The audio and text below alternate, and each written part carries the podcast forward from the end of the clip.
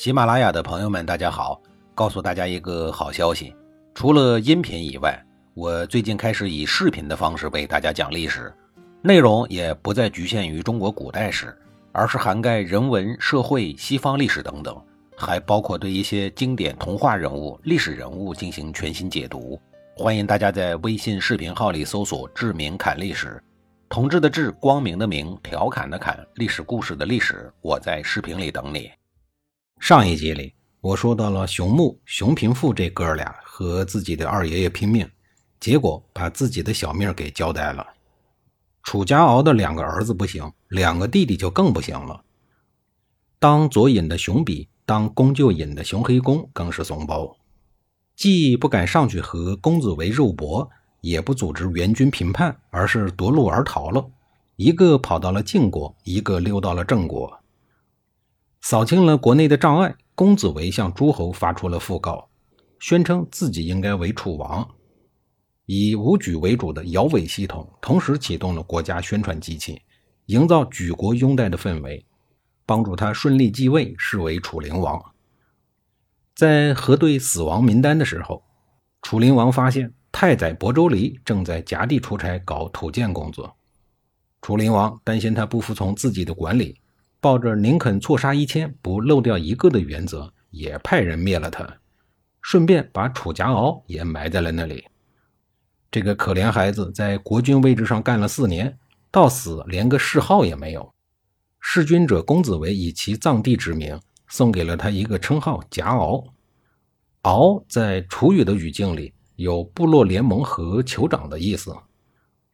从此以后，楚国的阳光开始围绕着楚灵王绚烂。两千多年以来，楚灵王作为暴君昏主的典型代表，受到了历代文人的批评。楚灵王穷奢极欲，对内心狠手辣，对外穷兵黩武。总体来说，是一个性格、行事都颇为复杂的人物。他登基后不久，就开始对邻居吴国大规模的用兵。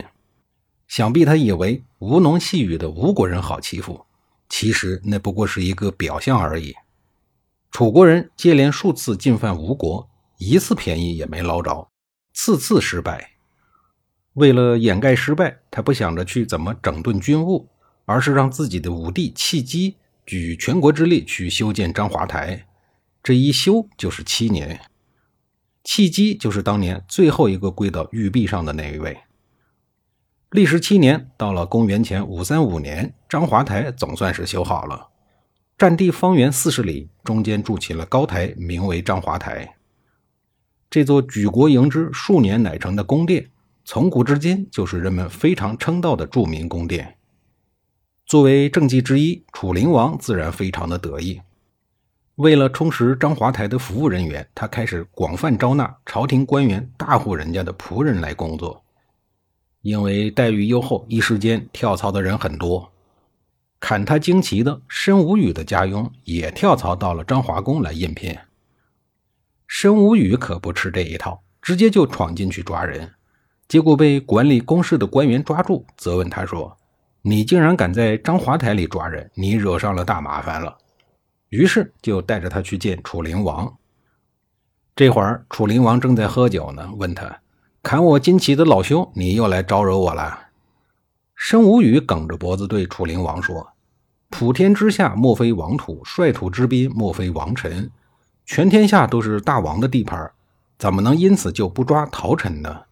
天有时日，人有时等，本来就应该各自听各自上级领导的话，怎么能随便的乱跑？当初周文王和咱们的楚文王都曾经专门的声明了刑法，并且明说包庇逃犯的人与逃犯同罪。”如果按照您这官员的说法，因为章华台是大王的地盘，所以就不能抓人，那全国都是大王的地盘，岂不是就都不能抓了呀？当初周武王列举商纣王的一条罪孽就是包庇逃犯，您现在开始学习商纣王，这事儿不大对劲儿吧？楚灵王被申无宇说的面红耳赤，只能说：好好好，你的家佣你带走。很奇怪的是，他这一次又没有追究申无宇。服务人员有了，下一步就该往章华台里充实用来寻欢作乐的美女了。楚灵王有一个特别奇怪的癖好，就是喜欢细腰。楚灵王要是现代人，倒也没什么，毕竟现代人大多数都喜欢前凸后翘的玲珑身材。只是在崇尚武力的春秋战国时代，这种爱好就会受到人们的诟病。而且他对细的尺度没有下限，反正就是越细越好，越细越喜欢。后宫三千佳丽为了投其所好，拼命的减肥，为此饿死的人大有人在。宫中已经变成了美女的坟场，但即便是这样，也丝毫不影响她坚持自己的癖好，实乃怪异。有了服务人员，有了美女，下一步就该邀请外宾来参观了。后来，他索性常住在章华台，肆无忌惮地享乐了起来。楚灵王就是这样一个为所欲为的人，连年的战争耗费了先辈们多年的积累，花天酒地，渐渐失去了百姓的民心。章华台落成的第二年，陈国内乱，虚弱不堪。这一年，陈哀侯病重了。他的弟弟司徒公子昭杀了太子偃师，随后公子昭强行立陈哀侯另一个儿子公子刘为储君。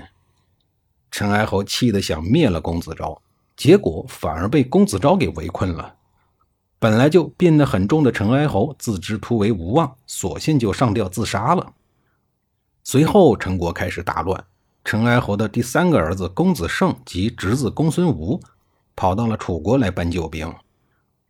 温柔乡里刚刚爬起来的楚灵王一听，精神为之一振，马上召集了两个人。听完这哥俩的哭诉，楚灵王安慰他们说：“你们的冤屈我知道了，什么也别说了，一切看我给你们做主，帮你们复国。”随即，楚灵王派契机率领军队讨伐陈国。要说这个契机可是够有本事的，既能搞建筑，又能搞军事。楚军公子刘听说楚国的大军逼近了，他哪儿还敢坐到王位上去呀？赶紧脚底抹油，一溜烟的跑到了郑国去避难。楚灵王说是帮陈国复国，可实际上楚国的军队到了陈国以后，很快就趁着陈国的内乱，轻松的把陈国给扫平了。陈国的宗庙也被他拆得稀巴烂。随后，陈国就变成了楚国的一个县。有了灭他国的成功经验之后，楚灵王的兴趣不再是西腰美女了，而是灭他国。那么他下一步要灭谁呢？下一集里我再给您详细的讲述。